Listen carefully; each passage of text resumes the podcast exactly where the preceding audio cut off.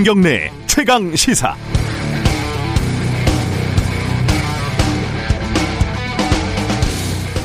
제가 느끼는 부분에 대해서 충분히 제 의견을 전달할 자유가 있다고 생각한다. 저는 어제 더불어민주당 윤영찬 의원이 이 해명을 했는데 좀 생뚱맞았습니다. 자유가 없다고 아무도 얘기한 적이 없는데 말이에요. 전형적인 논점 이탈의 오류입니다. 지금 논란이 되는 거는 방식과 절차의 문제거든요. 이낙연 대표 연설은 메인에 안 올려주고 조호영 원내대표 연설은 메인에 올렸다고 카카오 너무하는군요. 들어오라고 하생이라는 문자를 바로 타전한 윤영찬 의원. 어, 일단 이낙연 대표도 메인에 올라갔다고 하니까 사실관계 파악도 틀린 거죠. 상식적이라면 어제 오늘 상황을 정확히 파악해 보생 이렇게 했어야죠. 그리고 실제 문제가 있다면 공문을 보내든 논평을 내든 보도자료를 내든 무슨 대응을 해야겠죠. 다짜고짜 들어오라고 하생은 도대체 어떤 습성에서 나온 말일까요? 누굴 오라고 했던 걸까요? 오면 또 어떻게 하려고 했던 걸까요? 그게 효과가 있을 거라고 생각했던 걸까요? 포털은 지금 그렇게 움직이고 있는 걸까요? 포털 정책을 좌지우지하는 과학기술정보방송통신위원회 위원, 청와대 국민소통수석, 네이버 부사장, 동아일보 정치부장, 이 경력만으로도 윤 의원은 미디어 쪽에서는 큰 권력입니다. 윤 의원은 억울할 수도 있겠지만 6년 전 세월호 참사 당시 청와대에 있던 이정현 홍보수석이 KBS 보도국장한테 전화해서 하필이면 대장이 KBS를 봤네. 좀 도와주소. 라고 말을 해서 만들었던 전설적인 유행어와 이 윤영찬 의원의 카카오 들어오라고 하생은 본질에서 크게 다르지 않습니다. 9월 9일 수요일 김경래 최강 시사 시작합니다. 김경래 최강 시사는 유튜브 라이브 열려 있습니다. 실시간 방송 보실 수 있고요. 문자 참여 기다립니다. 샵 9730, 9730으로 보내주시면 되고요. 짧은 문자는 50원, 긴 문자는 100원 들어갑니다. 스마트폰 어플리케이션 콩 이용하셔도 좋습니다. 오늘 1부에서는요, 어, 사전 청약, 뭐 6만호, 어, 이게 내 집 마련 지금 계획하고 계신 분들한테 굉장히 관심이 있을 것 같습니다. 이 얘기 좀 해보고요. 2부에서는 정의당 당대표 후보자들 만나봅니다.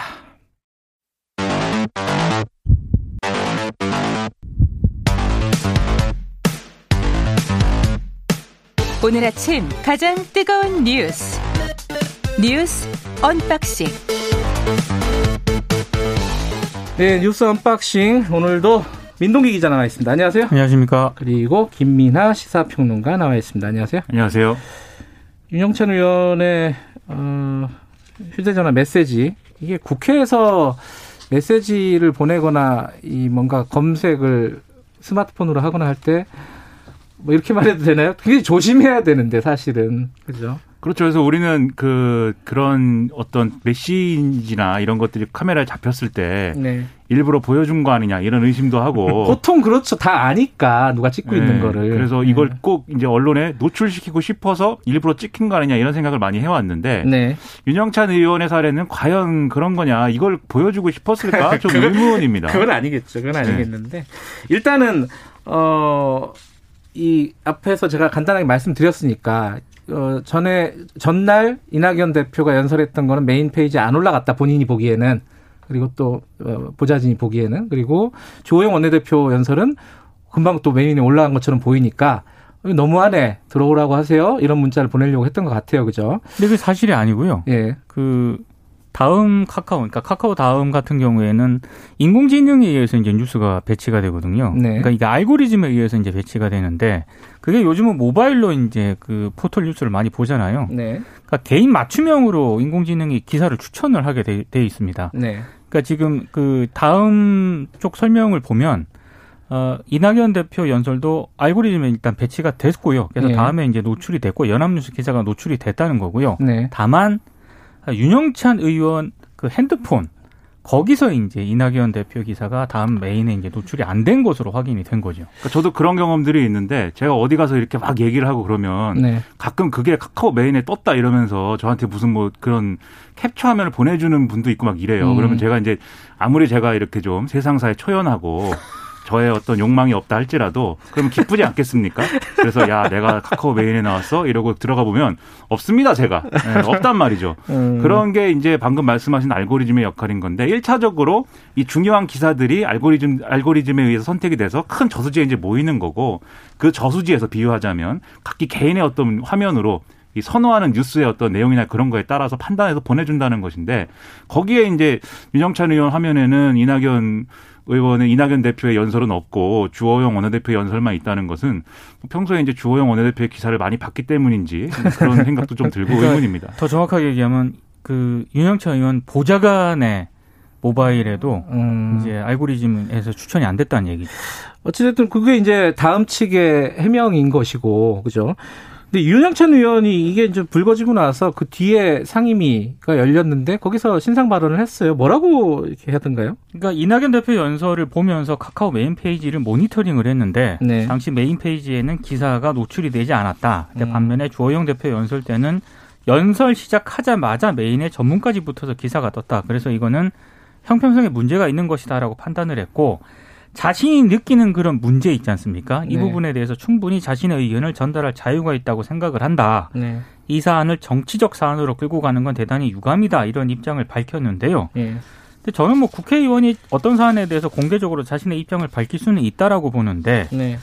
이렇게 당사자에게 국회의원이 연락을 해서 항의를 하는 것은 저는 전혀 차원이 다른 그런 문제인 것 같습니다. 그리고 이걸 알고리즘을 정치적 사안으로 이미 윤영찬 의원이 먼저 끌고 가고 있는 거 아니겠습니까?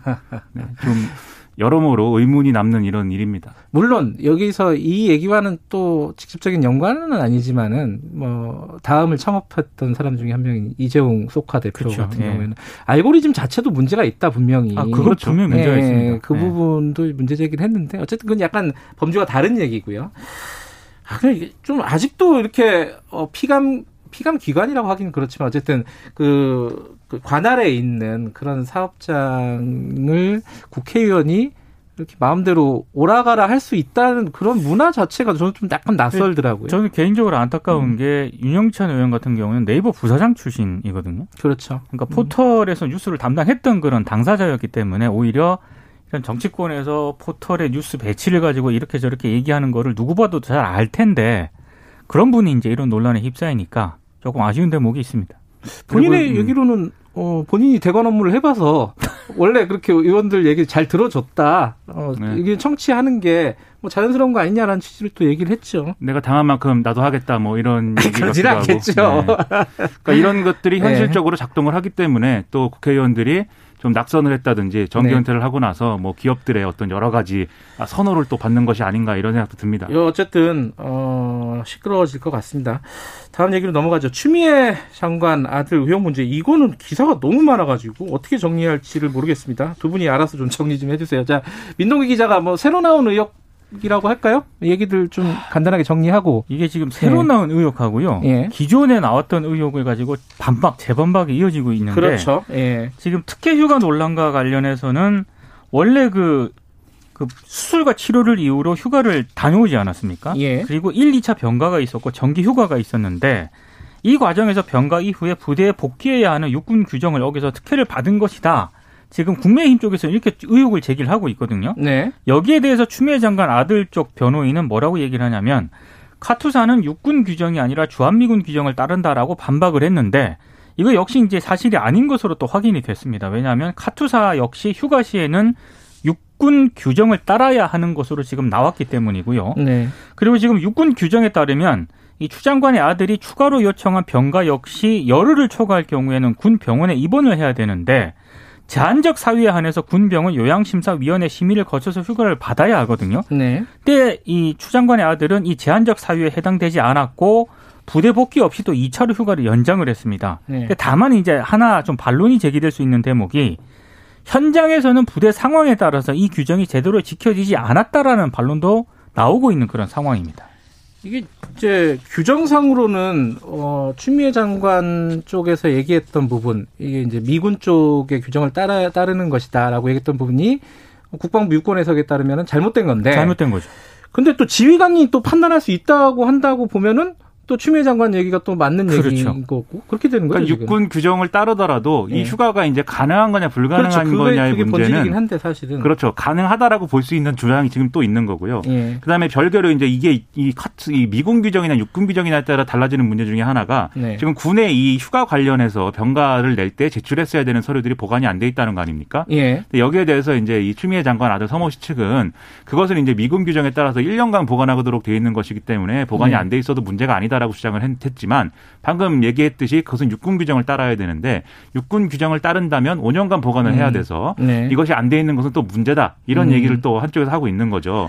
그 실제 이제 좀 확인을 해보면 이렇게 장기간 휴가를 쓴 이 비슷한 기간 동안에 장기간 휴가를 쓴 사례들이 뭐 다섯 명인가 그렇다고 하는데 예. 그 중에 이렇게 이 서류가 없고 미비한 경우가 두 명이라고 합니다. 그 음. 두명 중에 한 명은 뭐 전역을 해서 뭐 개인 정보가 우려돼서 그 실무 실무자가 그 자료를 폐기했다 뭐 이렇게 얘기하고 있다고 하고 이 서모 씨 당사자의 경우에는 지금 검찰 수사 대상이기 때문에 그건 뭐 지금 밝힐 수가 없다라고 국방부가 얘기하고 있다고 합니다. 휴가 관련해서는 이제 남은 게 어, 보좌관이 전화를 했느냐 안 했느냐 뭐 이거잖아요. 그 그렇죠. 휴가를 연장하는 네. 과정에서 네. 지금 사실관계는 어디까지 나온 거죠? 그러니까 국회에서 추미애 장관이 답변한 내용을 잘 보면 이제 그런 사실 있지 않다 이렇게 얘기를 했는데 그것은 자신이 이제 지시한 사실은 없다라는 걸 음. 확인한 걸로 보이고 지금 더불어민주당 의원들이 계속 얘기하는 내용을 보면은 전화를 한 것은 뭐 있을 수 있는 일이다라고들 얘기하고 음. 있는 것 같습니다. 그래서 네. 어느 정도 보좌관이 개입해서 뭔가 전화를 부대에 했다라는 것까지는 사실에 가까운 상황인 것 같은데 다만 그 전화의 본질이 뭐냐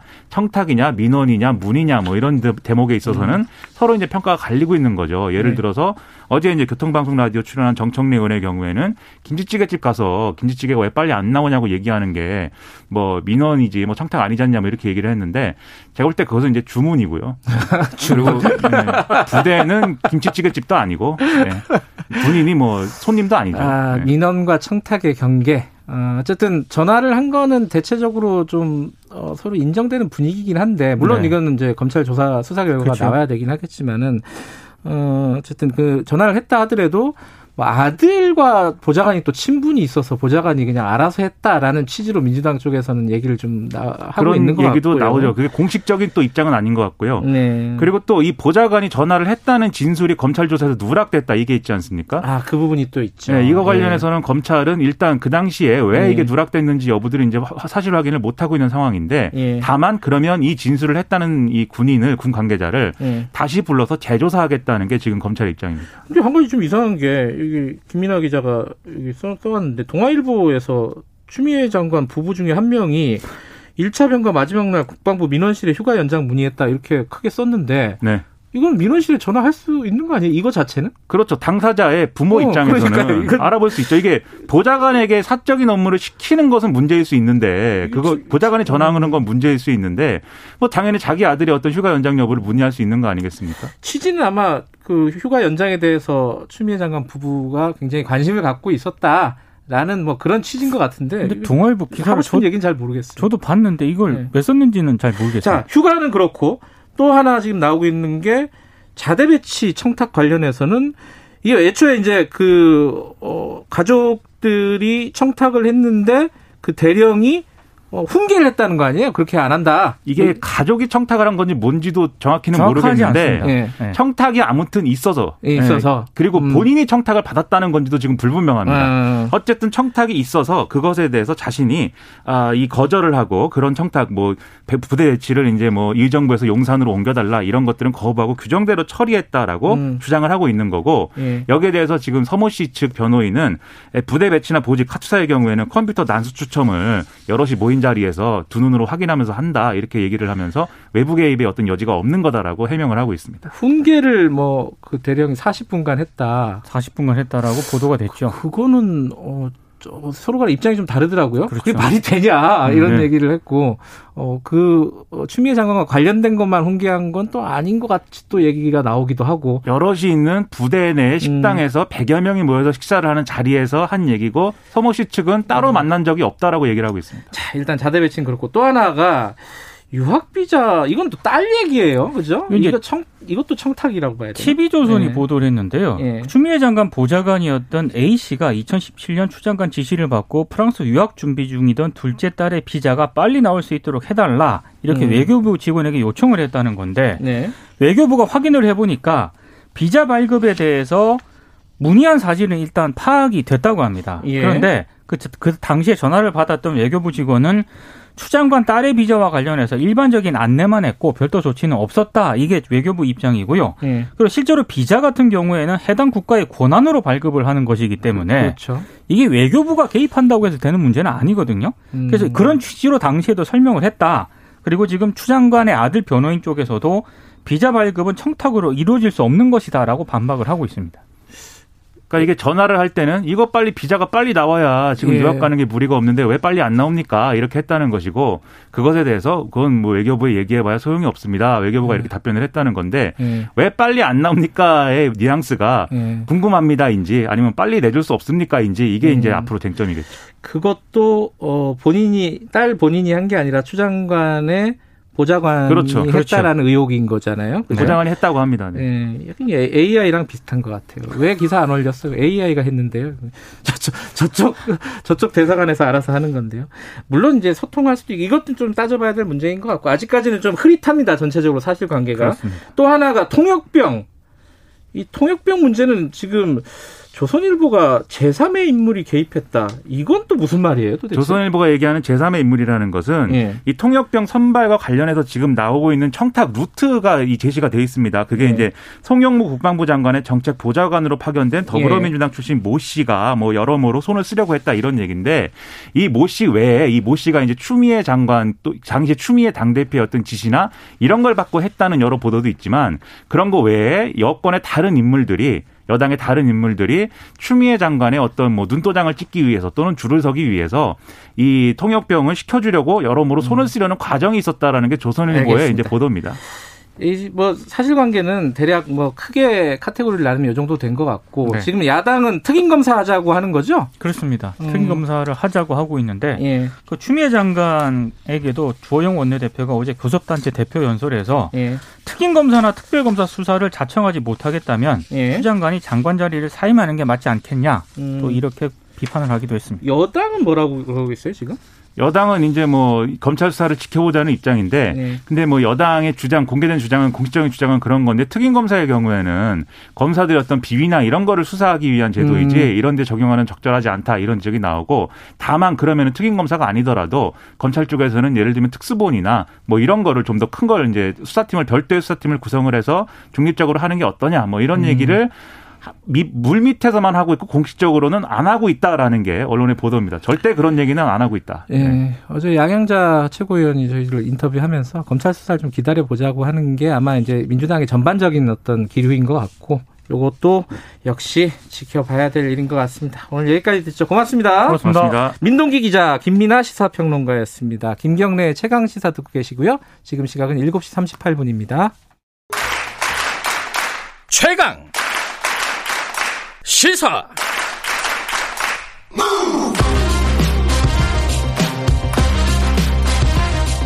지금 여러분께서는 김경래 기자의 최강 시사를 듣고 계십니다. 네, 지금 사전 청약을 내년부터 한다는 거예요. 이게 6만 호 정도 되는 규모라고 하고요.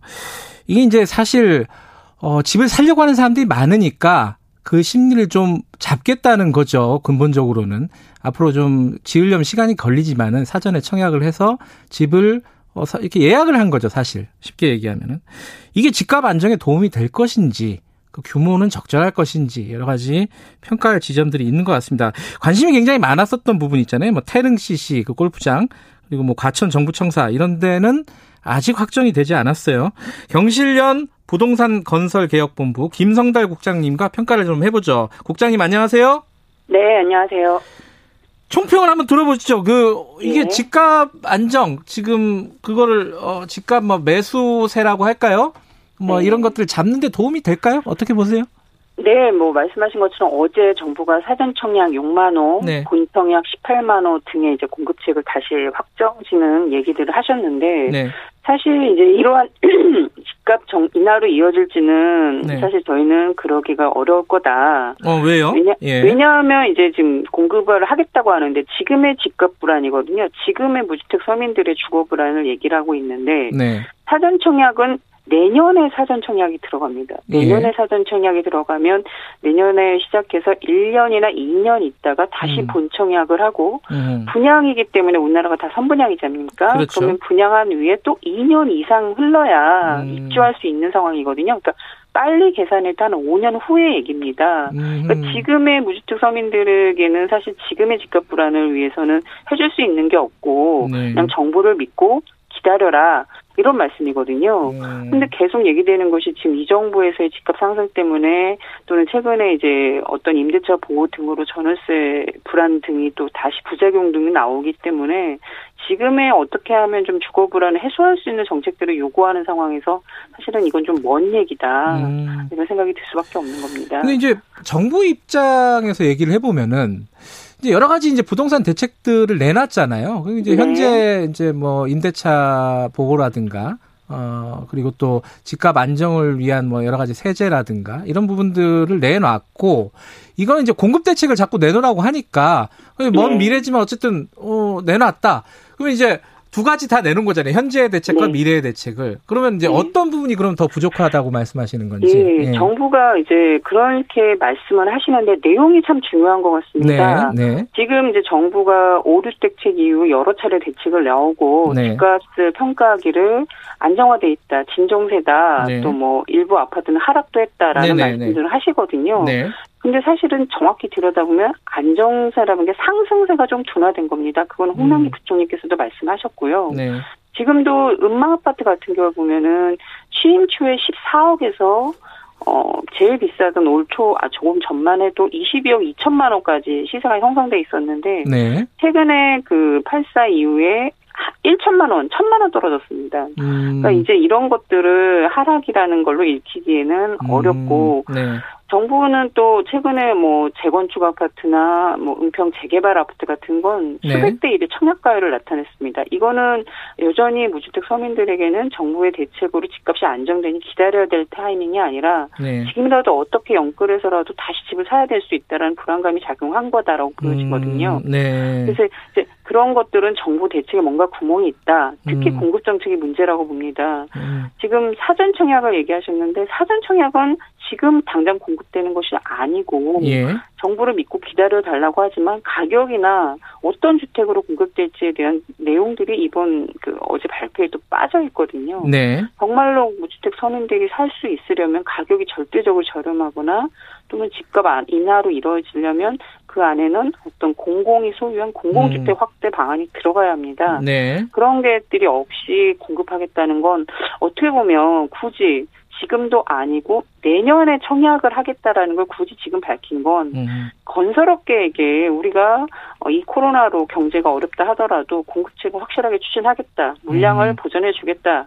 또 어떻게 보면 투기 세력들에게는 공급은 늘리지만 그것이 어떤 새로운 공급은 아니다. 이전에 해왔던 그 공급과 다른 음. 바 없는 공급이다. 걱정하지 말라는 신호로도 예. 충분히 느껴질 수 있다는 생각이 듭니다. 근데 국장님 말씀을 들어보면은 그러면 공급책을 내놓는 거는 맞는데 네. 새로운 공급책을 내놔야 된다는 거잖아요. 그렇죠. 새로운 건 뭐예요, 그러면은 정확하게? 예, 지금 공급을 안 했던 게 아니거든요. 예. 문재인 예. 정부 이후에서 기대 신 도시도 공급이 됐고 수서 네. 신혼희망타운 등이 공급이 됐는데 뭐가 문제였냐면 너무 비쌌습니다. 너무 음. 비쌌고 그게 다 강제 수용한 땅을 했는데도 불구하고 어떤 저렴한 공공주택 확대도 이루어지지 않았고 또 하나는 공공주택도 별로 들어가 있지 않습니다. 그러니까 음. 국민들이 얘기하는 건 우리나라 이 정부가 얘기하는 게 공공 장기 임대하는 공공이 소유한 임대주택 비중을 계속 늘리겠다고 얘기하셨거든요. 네. 근데 사실 그러한 본연의 역할은 잘 이루어지지 않은 채 네. 오히려 다주택자들,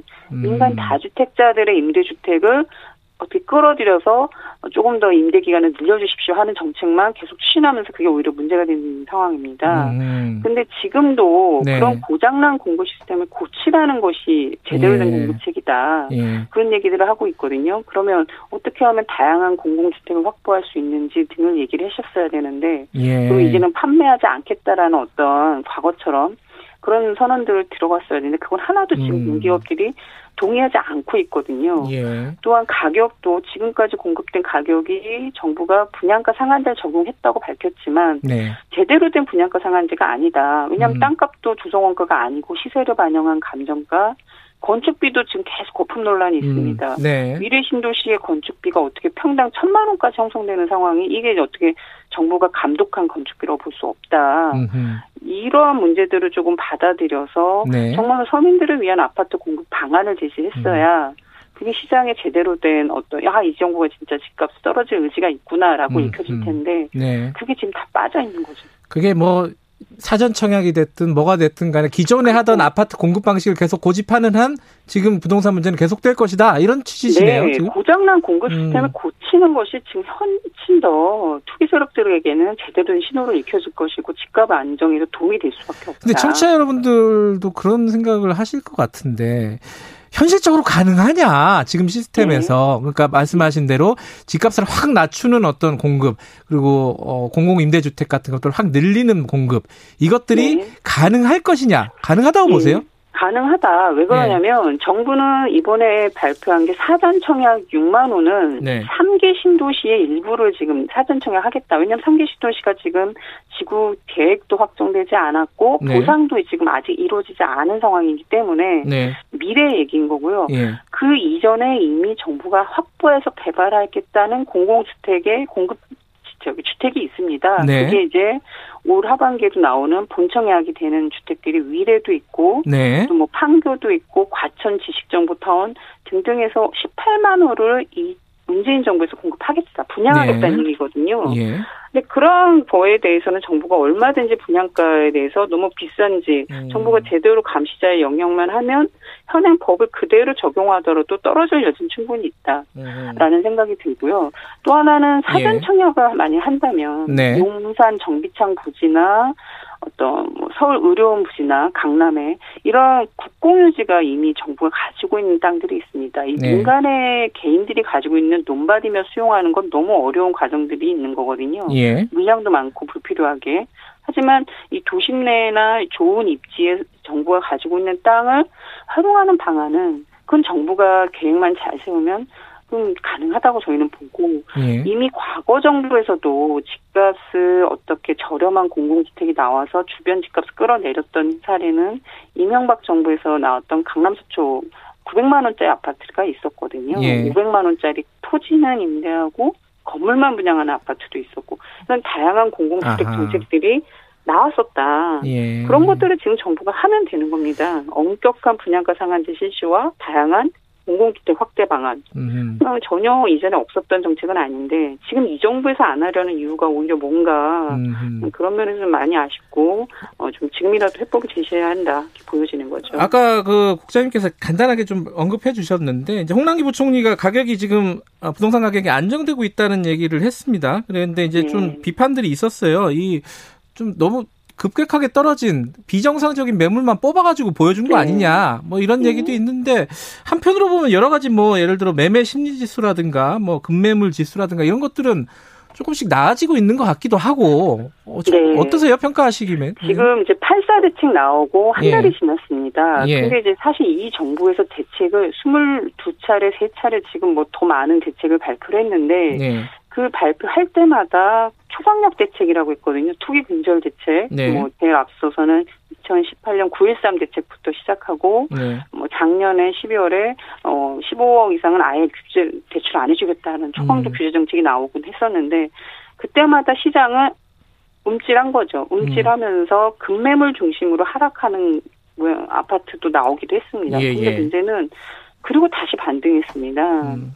그러니까 이제 이러한 것들이 이 정부에서 지금 계속 반복되어 오면서 결과적으로 집값은 맨 처음에 서울 아파트 평균치가 취임 초에는 6억이었던 게 지금은 9억 2천만 원이라는 거거든요. 예. 그건 변하지 않는 사실인 거죠. 그러니까 예. 시장은 다주택 세력들은 초기 세력들은 정부가 규제할 때마다 움찔하면서 네. 눈치를 보긴 하지만 결과적으로는 다시 정부가 어떤 근본 대책을 내놓지 음. 않았다는 음. 걸 알기 때문에 네. 다시 시장 가격이 올라왔다. 음. 지금도 그런 것들이 부여되는 게 정부의 정책에는 근본 대책이 다 빠졌다고 계속 말씀을 음. 드리고 있잖아요. 예, 그래서 예. 결국은 이것이 떨어지는 것이 아니라 다시 끌어올리는 것으로 작용할 수밖에 없지 않을까 음 그런 생각을 하고 있어서 예. 참 지금은. 이제 움찔하는 정도일 뿐이라는 우려를 갖고 계시는 거군요. 네, 네, 다주택자들이 가지고 있는 매물은 700만 호가 됩니다. 네. 그 중에 상당 부분은 이 정부 대책으로 아 정말 내가 이 이제 더 이상 다주택을 갖고 있으니까 손해 보겠구나. 네. 그러면 막 시장에 나오거든요. 그런 물량들이. 네. 지금은 그건 아닌 것 같다라는 판단 음. 하에 있기 때문에 대대적으로 이 물량이 시장에 나오지 않고 있다. 예. 그리고 아, 앞서 말씀드린 것처럼 정약 과열을 말씀드렸잖아요. 예. 집값이 떨어진다고 읽혀지면 무주택자들도 집을 살 수가 없습니다. 수억 음. 원에 하는 집값이 그렇게 집값이 떨어지는데 어, 내 집 마련이 기회라고 생각하지 않고 좀 더 시장을 보거든요. 네. 지금은 여전히 집값이 떨어지지 않을 거란 판단하에 영끌에서까지 그 청약 과열로 음. 들어간다는 말이거든요. 그러니까 그런 것들도 한번 잘 봐야 된다. 예, 사전 청약 얘기 나오면서 전세 네. 얘기가 또 이제 더 우려된다. 어, 네. 왜냐면 사전 청약을 하더라도 이제 아까 말씀하신 대로 한참 기다려야 하기 때문에 이 전세 문제 어, 지금 또 임대차법이 바뀌어 가지고 더 전세값이 폭등하는 거 아니냐 이런 우려들이 있는데 어떻게 보세요 전세 문제는? 네, 지금 사전 청약은 5년 후에 입주할 수 있는 상황이기 때문에 예. 지금의 전월세 세입자들에게는 정말로 아주 뭐 영향을 주기에는 미흡하다. 또 음. 가격이 절대적으로 안정화돼 있기 때문에 아 이제 정말 저주택만 기다리면 내가 이 시장에서 조금 힘들더라도 기다리면 나에게 집도 음. 마련하고 내가 살 수 있는 가격이 나오겠구나. 이렇게 보여지지는 않는다. 네네. 그렇기 때문에 지금의 전월세 불안을 해소하게 영향을 뭐 해소할 수 있다라고 보여지진 않습니다. 예. 오히려 지금 더 저, 무주택 서민의 또는 전월시장 불안을 해소한다면 당장 그 지금 정부가 분양하겠다는 물량 18만 호 그게 음. 요지에 있습니다. 위례도 있고 예. 판교에도 있고 과천 이미 정부가 지구 지정해서 분양 일정이 거의 예정되어 있는 이 주택 가격을 정부가 알겠습니다. 철저하게 예, 예. 감시해서 공급하는 것이 훨씬 더 실효성이 있다 보여지는 예. 거죠. 알겠습니다. 그 확실한 대책을 좀 마련해야 된다. 기존에 하던 대로 하면 안 된다라는 말씀이시네요. 네, 고장난 예. 공급 시스템부터 고쳐주기를 예. 바라는 겁니다. 여기까지 듣겠습니다. 고맙습니다. 네, 감사합니다. 경실련 부동산 건설개혁본부 김성달 국장이었습니다. 1분 여기까지 하죠. 잠시 후 2부에서 8시에 돌아옵니다.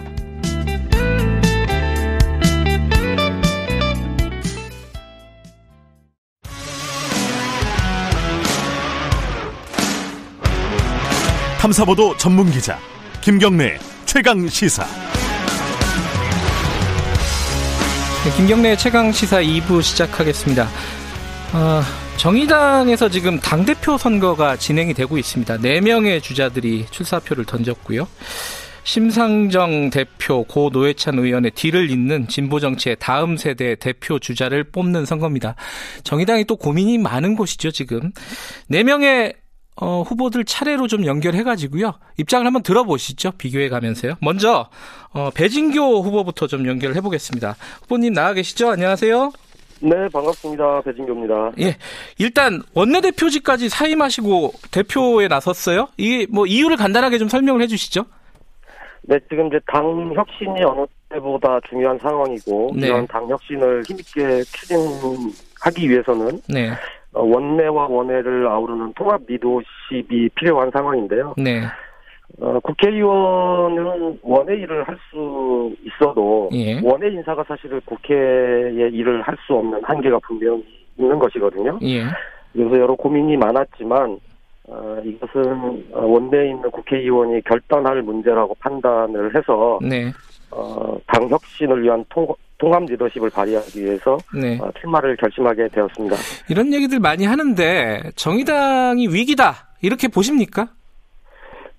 네, 지금 어, 당은 엄중한 위기 상황이라고 생각을 하고 있습니다. 예. 어, 사실 이러한 위기의 핵심은 어, 당원들의 가슴을 뛰게 하고 또 시민들이 인정하는 선명한 당의 정체성을 보여주지 못한 문제가 네. 핵심이라고 좀 생각을 하고 있는 거고요. 예. 어, 또 하나는 진보정당을 시작했던 30대, 40대, 저도 30대 진보정당을 네. 시작했으니까요. 네. 벌써 어느새 50대, 60대가 되었거든요. 네. 어, 새로운 시대에 부응하는 또 새로운 세대로의 세대 교체가 어, 더디게 진행되고 있는 것도 당의 위기의 문제라고 보고 있습니다. 근데 더 큰 문제는 예. 이런 정의당의 위기가 사회적 위기에 놓여 있는 시민들의 목소리를 국회에 크게 울려, 울리게 해야 되는데 네.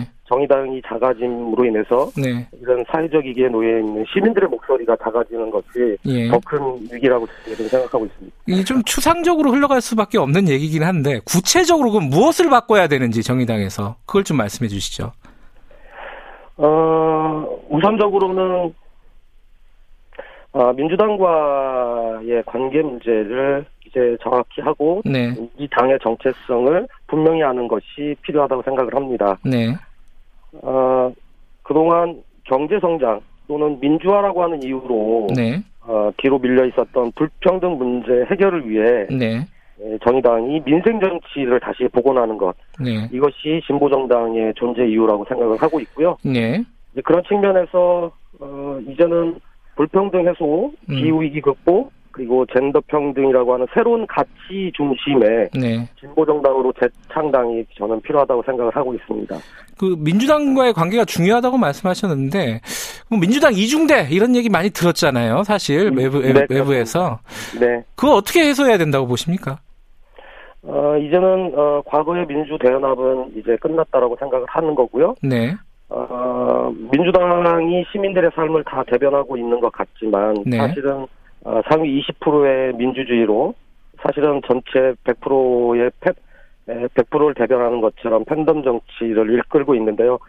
과연 80%의 시민의 삶이 과연, 과연 바뀌었냐라고 하는 측면에서 놓고 보면 저는 그렇지 않다. 네. 그래서 네. 민주당이 대변하는 어, 시민들과 정의당이 대변하는 시민이 분명히 다르다라고 하는 것을 네. 말씀드리는 것이고요. 어, 그런 측면에서 이제는 이 가치들에 동의하는 모든 시민들과 함께하는 진보 정당의 길을 가야 된다 이렇게 말씀드리겠습니다. 현안들에 대해서도 한 분씩 다 공통적으로 좀 여쭤볼게요. 추미애 장관 아들 뭐 휴가 문제, 뭐 청탁 의혹 문제 여러 가지가 있는데 여기에 대한 네. 입장 간단하게 좀 설명을 해주시죠.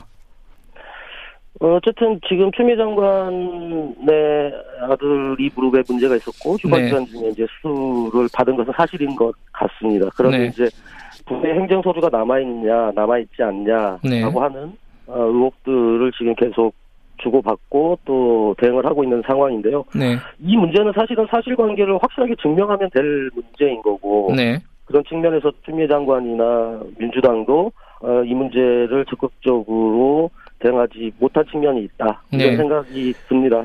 어쨌든 이런 문제로 우리 국민들이 지금 코로나와 또 태풍으로 상당히 어려움을 겪고 있는데 네. 에, 지나치게 이런 문제가 이슈가 돼서 국민들의 또 마음에 상처가 음. 되지 않았으면 좋겠습니다. 특임 검사 찬성하세요? 과연 이러한 문제로 특임 검사가 필요한지 네. 이것은 사실 이제 검찰의 수사가 진행되고 있으니까 신속하게 검찰이 수사할 수 있도록 촉구하고 네. 그 결과를 검찰이 빨리 내놓는 것이 필요하다고 생각을 합니다. 2차 재난지원금 선별 지급이 확정이 돼서 지금 진행이 되고 있는데 어, 네. 이 부분은 어떻게 보십니까? 저는 시종일관 모든 국민에게 지급해야 음. 한다고 주장을 해왔고요. 네. 어, 또다시 왜 이렇게 힘들게 선별하려고 하는지 네. 알 수가 없습니다. 사실 재난지원금의 성격이 돈이 돌게 하고 네. 어려움을 극복하는 데 있지 않겠습니까? 네. 그런데 정부와 여당은 소유와 이득 개념으로만 빈자와 부자를 나누는 것 같아요. 네. 사실 이 재난지원금은 누군가에게는 생존이고 또 누군가에게는 여유를 줄 수 있고 네. 또 누군가에게는 아, 경험이 돼서 돈이 돌고 그만큼 어려움에 대해서 서로 이해하고 어려움을 덜어내는 아, 공동체가 상생하는 방식인데 사회 공동체를 바라보는 데 있어서 철학이 없는 것이 아닌가 하는 아쉬움이 음. 많이 남습니다. 알겠습니다. 윤영찬 의원이 청와대 출신 윤영, 윤영찬 의원이 카카오 보도에 대해서 불만을 가지고 어, 들어오라고 하세요. 이런 문자를 보냈다는 게 어제 나왔어요. 이거 어떻게 보십니까?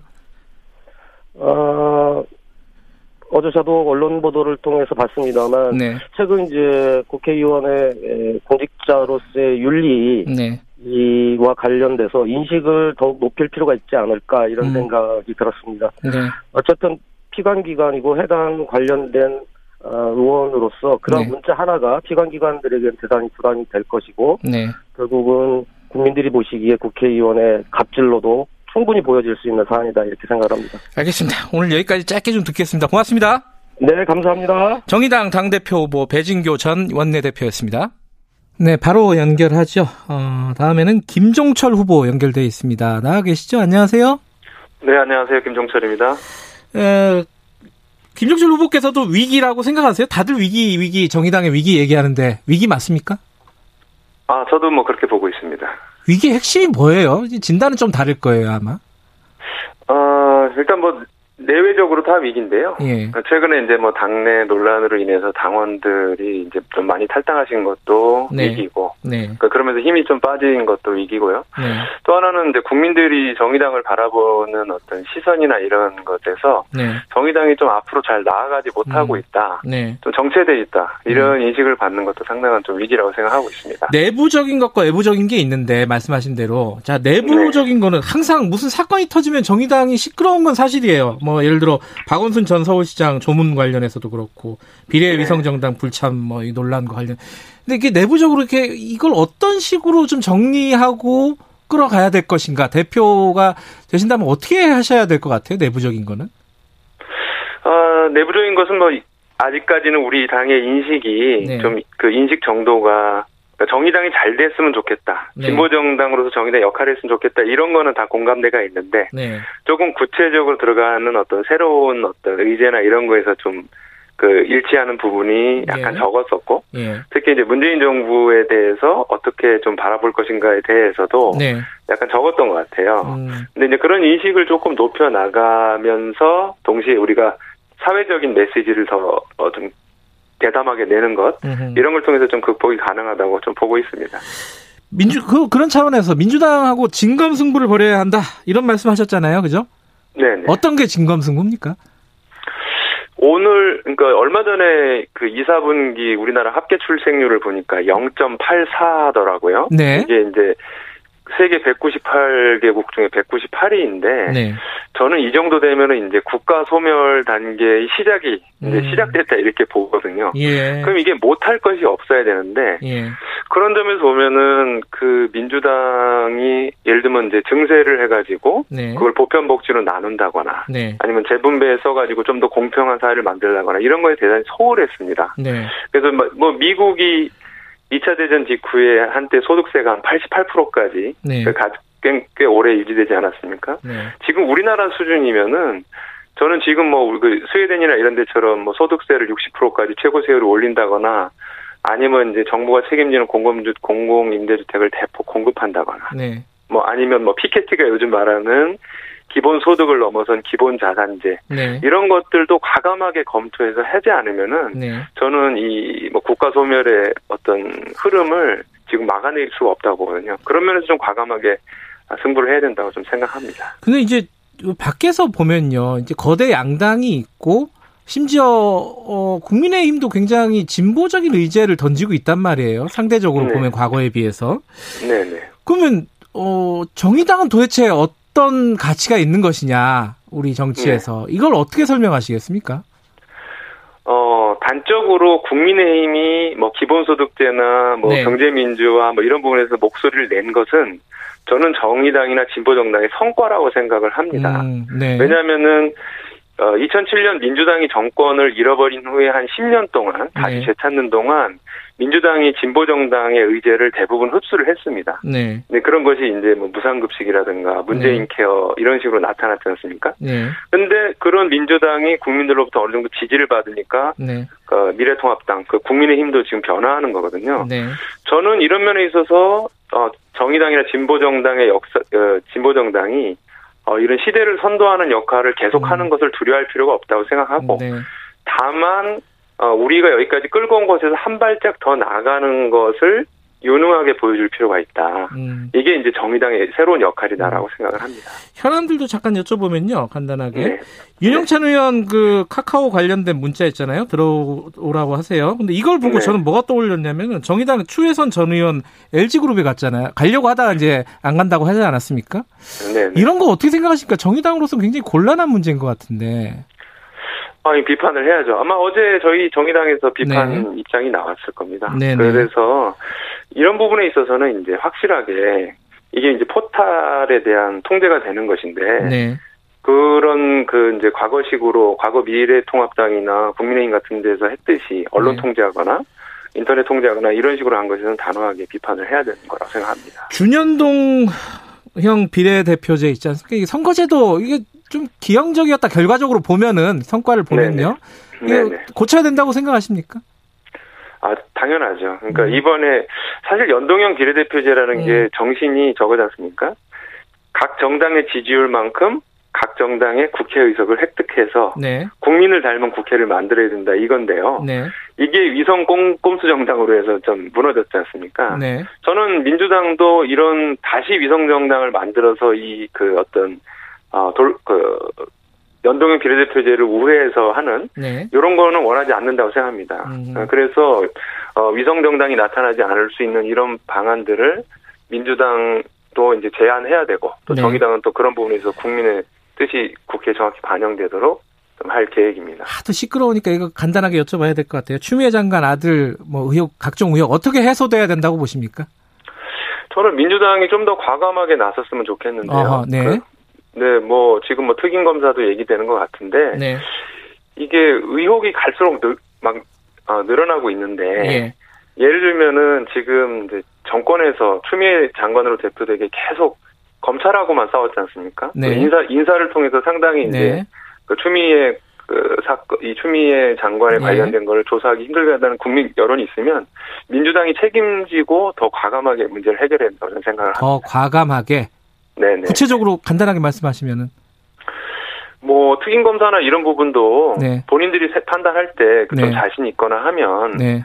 그런 부분을 좀 수용할 수도 음. 있어야 되고 그거는 음. 뭐 민주당에서는 전적으로 좀 판단을 해야 될 음. 문제고 정의당에서도 좀 논의를 해봐야 되는데 예. 아 민주당이 그 좀 더 제대로 그 네. 국민들 앞에 떳떳했으면 좋겠다 이런 네. 말씀드립니다. 알겠습니다. 여기까지 듣겠습니다. 고맙습니다. 감사합니다. 김종철 당대표 후보 선임 대변인이었고요. 자 다음에 바로 연결하죠. 박창진 후보 연결되어 있습니다. 안녕하세요. 네, 반갑습니다. 정의당 혁신 돌풍 박창진입니다. 예, 박창진 후보는 뭐 아마 좀 인지도가 굉장히 높으실 거예요. 대중적으로 얼굴이 많이 알려주신 분이라서요. 그런데 정의당에는 입당하신 시간이 굉장히 짧아요. 4명 중에. 네, 그렇죠? 뭐 이런 점에서 봐주시면 될 것 같고요. 현재 예. 뭐 방파제 넘어 파도가 밀려오고 있는데 네. 어, 이게 태풍이다라고 먼저 네. 이 위기를 인지한 사람 박창진이 음. 더 빠른 판단을 하고 있다라는 점에서 다른 새 후보와 다른 점이 있고 예. 이 다른 새 후보들이 오랜 경력을 얘기하고 있는데 이분들의 이 오랜 경력은 현 지도부 내에서 함께 하고 있다라는 것이 지금도 아, 단점 이 위기를 불러온 주체 중에 일정 음. 부분 책임이 있는 부분들이 있기 때문에 네. 저는 단점으로 작동하지 않나라고 음. 생각합니다. 이게 밖에서 보면 그러니까 내부인이 못 보는 게 있고 또 외부인이 또 보는 게 있잖아요. 이제 박창진 네. 후보께서는 당에 들어가신 지가 그래도 상대적으로 짧으니까 아마 내부 문제를 더 정확하게 보실 수도 있을 것 같아요. 어떤 문제가 있습니까? 정의당에? 네, 맞습니다. 예, 현재 정의당의 위기는 네. 아, 첫 번째 독선적인 이념주의입니다. 아, 마치 국민과 당원을 계몽 상대로 생각하는 것 음. 아닌가 하는 측면이 있고요. 네. 둘째 비밀주의 정파입니다. 공개적인 활동을 하지 않고 건설적인 제한 없이 정파 이익만을 추구하는 연고 집단이 문제가 되고 있다고 생각합니다. 네. 세 번째 불통하고 무책임한 지도부입니다. 음. 당원과 소통하지 않고 결과에 책임지지 않는 지도부의 모습은 결국 국민의 신뢰를 잃게 만들고 있다고 생각합니다. 예컨대 이제 최근에 수천 명 탈당 사태들이 있었잖아요. 네, 그렇습니다. 그런 것들은 지도부의 책임이라고 보십니까? 외부적인 요인보다는?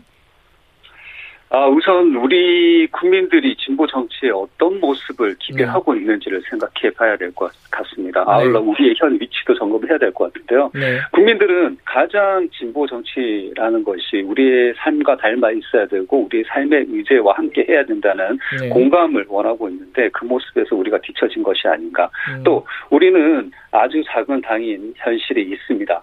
마치 기득 정 어, 어, 당들처럼 네. 아, 본인들의 인기에 영합하는 선명성만을 강조하고 있는 모습 또한 음. 우리의 문제가 아니었는지 저는 네. 생각하고 있습니다. 지금 최근에 정의당 혁신이 최종안이 통과가 됐잖아요. 부족하다고 네. 하셨어요. 뭐가 부족한 겁니까? 어 전면적인 문제의 진단 네. 사전 전제가 잘못되어 있다라고 생각합니다. 아, 마치 현재 혁신안의 전자의 내용을 보자면 네.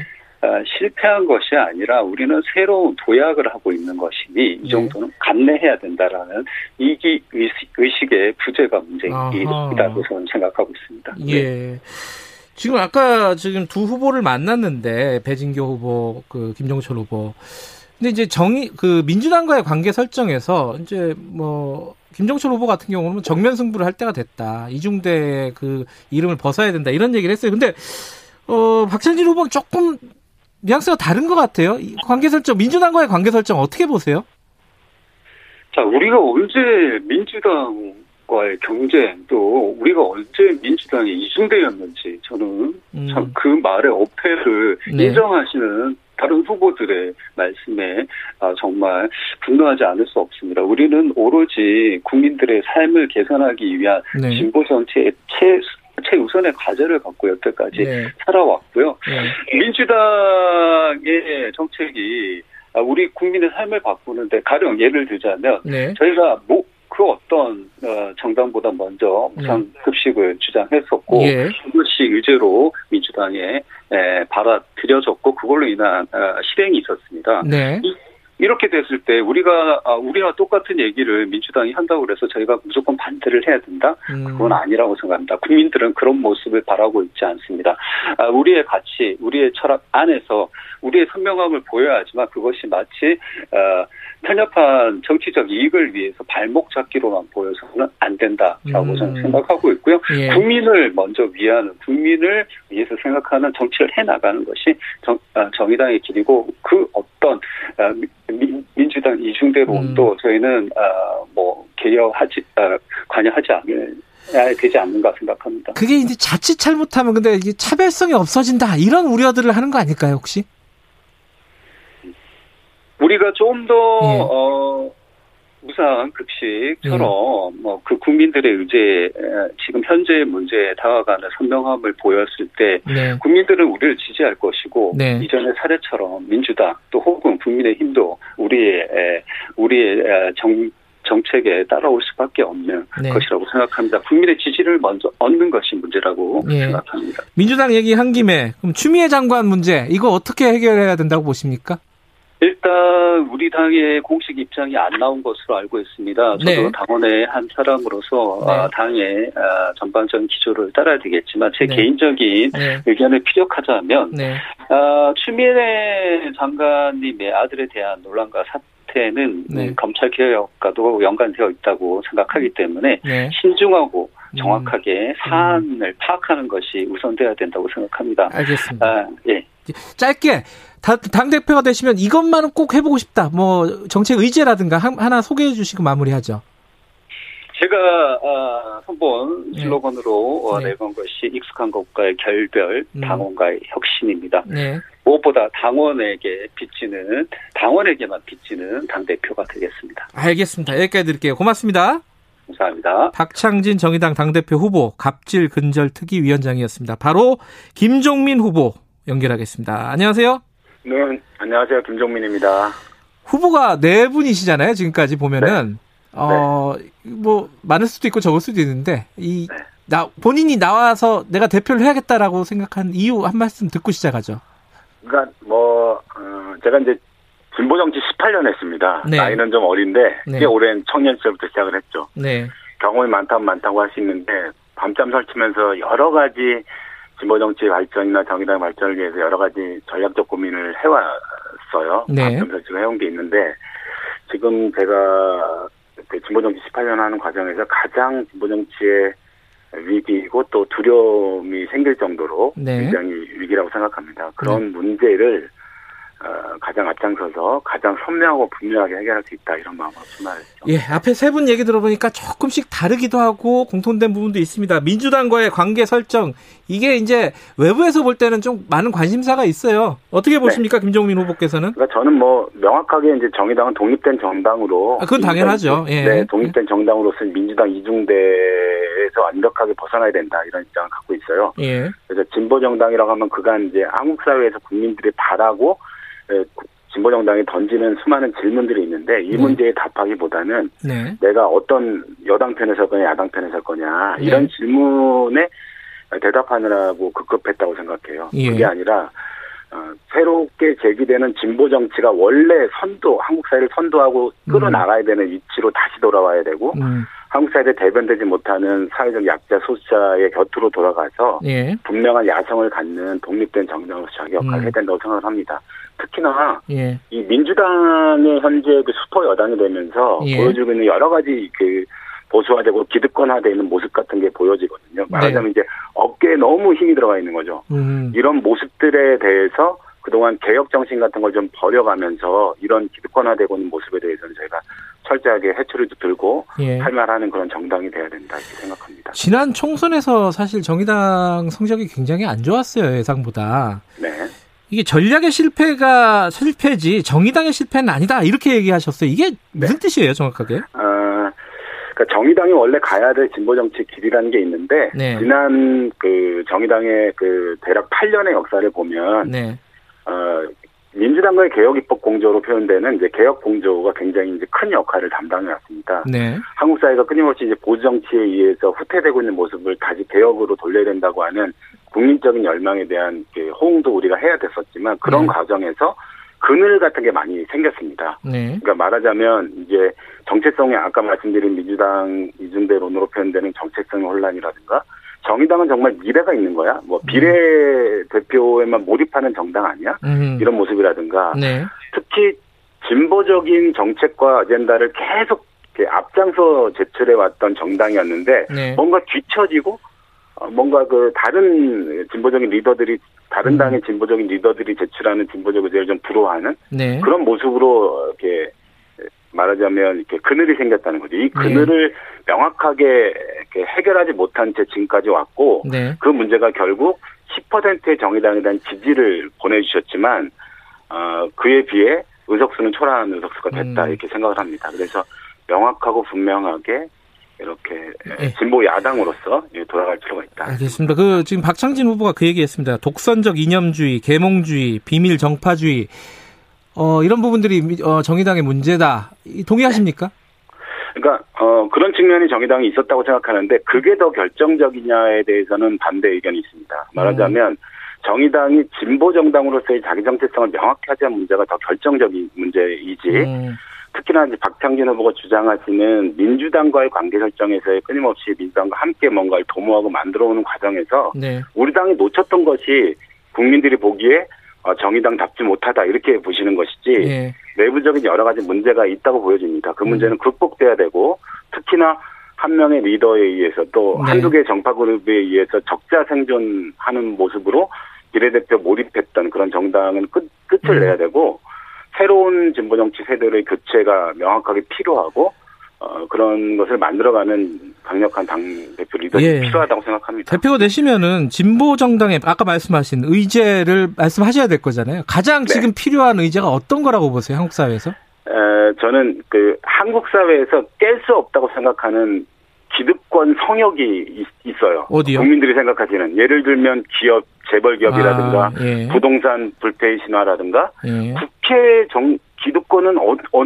언제 깨지는 거야? 라고 음. 생각한다거나 청소년들이 이제 굉장히 중요하게 생각하고 청년들이 생각하는 기후 위기라든가 음. 불공정, 젠더 이슈 이런 것들이 어, 민주당은 다소 이렇게 타협하는 모습을 보여주거나 네. 대변하는 시민들이 다르거나 또는 미래 의제라고 생각해서 이미지 말로만 하는 정치로 대변하는 경우가 많았습니다. 네. 이 문제에 대해서 정의당은 명확하고 분명하게 입장과 대안을 내놓는 게 중요하고 예.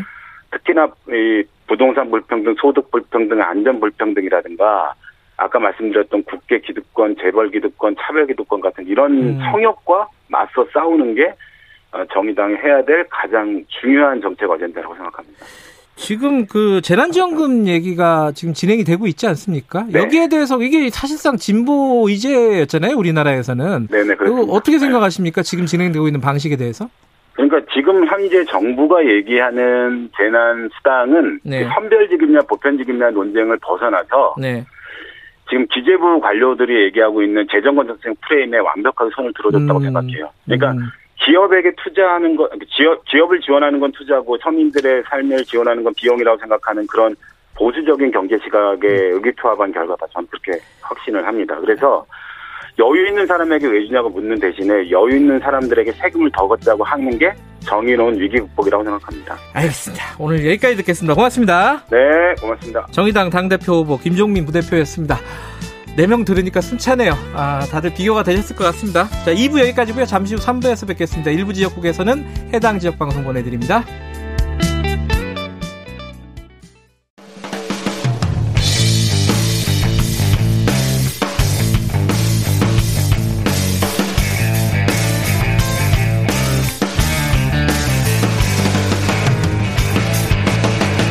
김경래의 최강 시사.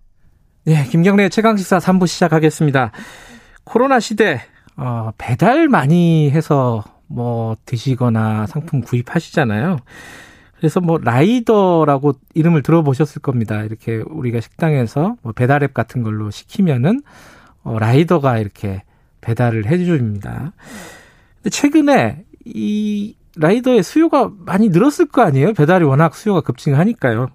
그러다 보니까 뭐 연봉 1억이 넘는다 라이더가 뭐 이런 기사가 있어요. 이게 진짜 맞을까요? 저도 궁금하더라고요. 1억 넘으면 진짜 너도 나도 할 것 같은데 뭔가 좀 사정이 있겠죠. 이 얘기 안에는 라이더 유니온 어, 구교연 기획팀장님 모시고 관련 얘기 좀 여쭤보겠습니다. 스튜디오에 특별히 모셨어요. 안녕하세요. 네, 반갑습니다. 라이더 유니온이면 노조인가요? 네, 노동조합이고요. 음. 네. 그 배달하시는 분들, 뭐 오토바이든 자전거든, 음. 뭐 요새 도보로 하시는 분들까지 네. 이제 배달 음식 배달 주로 하시는 분들이 가입한 노동조합입니다. 몇 명이나 가입이 돼 있어요? 어, 지금 아직 작은데요. 저희가 음. 출범한 지 이제 1년 좀 지났는데 한 330명 정도. 네. 전체 라이더는 추산이 됩니까? 몇 명 정도인지? 이게 딱 통계가 없는데 예. 작년 말에 노동부에서 나온 자료 보니까 예. 전국적으로 한 13만 명 이렇게 추산을 했는데 13만. 근데 지금 코로나 때 훨씬 더 사실 좀 늘었을 거기 때문에 네. 상당히 좀 늘었을 거라고 봅니다. 네. 앞으로 이 시장이 굉장히 더 커질 가능성이 높기 때문에 그럴 그렇죠? 가능성이 있죠. 왜냐하면 네. 요새 음식 배달뿐만 아니라 물류 배달도 하거든요. 뭐 아, 마트 상 마트 상품, 편의점. 아 편의점도 배달한다고. 예, 아주 부피가 네. 크지 않은 뭐 이런 음. 물건들 음. 또 당일 배송 형태로 서비스를 또 하고 있기 때문에 뭐 이런 게 좀 늘어날 것 같아요. 이게 퀵 서비스 하시는 분들도 있잖아요. 그거랑 좀 다른 거죠, 그죠? 그렇죠. 퀵 서비스는 좀 원거리, 먼 음. 거리를 뭐 이렇게 주로 물건들, 서류나 뭐 부피가 좀 있는 음. 물건들을 좀 주로 배달하시는 거고 사실 이쪽 이, 이 배달 대행 이쪽은 음식 배달 중심으로 시작을 아, 했던 게 음식 배달. 네, 음식 배달로 했던 게 이제 점점 시장이 커지고 수요가 늘어나니까 예. 점차 시장이 커지는 거죠.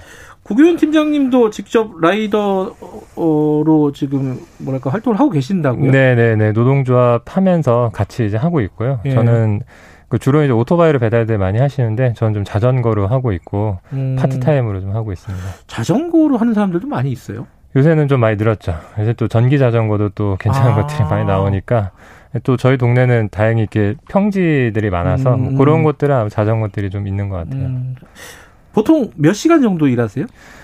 어, 평균적으로 10시간에서 12시간 하루에 하루에 네. 10시간에서 네네 12시간이요? 네, 네. 그럼 아침부터 밤까지 일을 하는 거네요? 아침부터 밤까지 하거나 아니면 뭐, 그 점심 시간이 시작되기 직전 한 11시쯤 시작해서 음. 좀뭐 야식 시간 정도까지 일을 한다거나 예. 평균적으로는 그렇게 하죠. 네. 10시간에서 12시간. 일단 노동 시간은 굉장히 길고. 그 정도 해야 돈이 됩니다.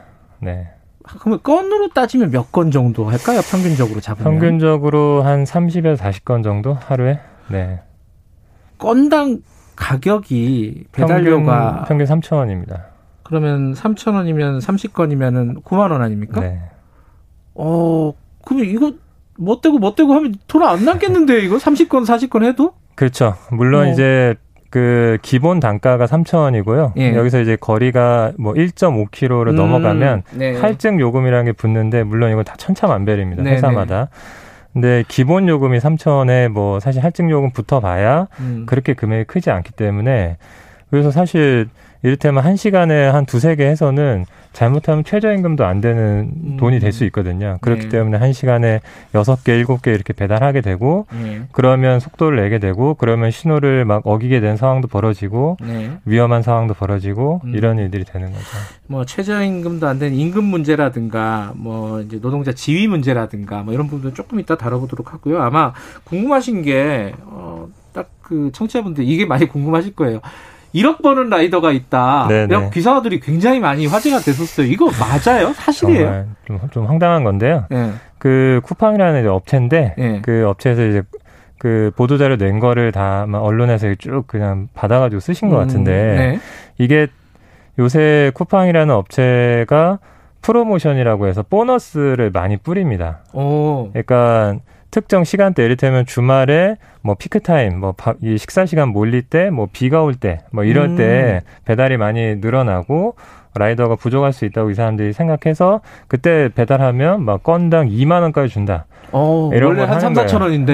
네네. 네. 지금 가격 보면 딱 3천 원입니다. 3천 원. 지금 네. 가격 3천 원인데 근데 뭐 특정 시간, 특정 요일 이럴 음. 때 이제 막 뿌리는 거고 거기에 이제 이게 강남 지역에서 하신 건데 네. 지금 쿠팡 라이더 등록하신 분이 한 5만 명 되거든요. 강남에만요? 아니요, 전체적으로. 전체적으로, 전체적으로 5만 아, 명인데. 쿠팡에만 5만 원? 네, 쿠팡에만 5만, 5만 어. 명인데, 근데 네. 사실 그렇게 버신 분들은 뭐 한 40만 원 이상 이렇게 버신 분들이 15명 정도밖에 안 되는 거예요. 1인당 그러니까 하루당 40만 예, 원을 예, 말씀하시는 예, 거죠? 그 음. 4, 5만 명 중에 15명밖에 안 된다는 건 0.001% 정도 수준밖에 안 되는 거고 예. 그리고 그분이 그 돈을 벌기 위해서 한 저희가 저희가 계산해 보면 한 하루에 한 14시간 가까이 일을 하셨을 거고 네. 신호 지키면서 절대 안 된다 이건 음. 불가능한 금액이다.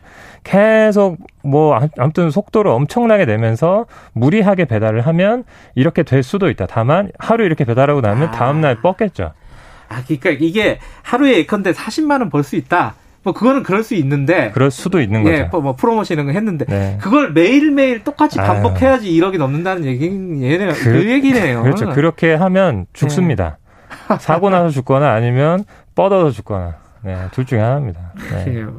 아 저도 이제 예전에 택배 취재를 저희 회사에서 뉴스타파에서 취재를 한 거 보니까 택배 기사분들이 살찐 분들이 하나도 없어요. 그렇죠. 네. 전부 다 몸이 굉장히 이렇게 얘기해도 되나? 굉장히 잘 빠졌어요. 음. 운동을 네. 너무 많이 하셔가지고 네네. 몸을 계속 쓰니까 라이더들도 마찬가지일 것 같아요. 그렇죠. 몸을 계속 쓰고 음. 사실 뭐 살찔 겨를이 없는 것뿐만 아니라 몸이 좀 골로 가죠. 점점점 음. 이렇게 뭐 목 부분이라든지 허리라든지 어깨라든지 이런 부분들이 계속 동일한 자, 이 동작을 음. 반복하게 되면 뭐 근골격계 질환 뭐 이런 게 오잖아요. 네. 그래서 그런 질환을 앓고 있는 분들이 사실 많고 많은데 입증도 잘 안 되고 음. 산재도 안 되고 아직까지는 뭐 이런 상황들이죠. 음. 네. 자, 그러면 이제 돈 얘기 좀 해보죠.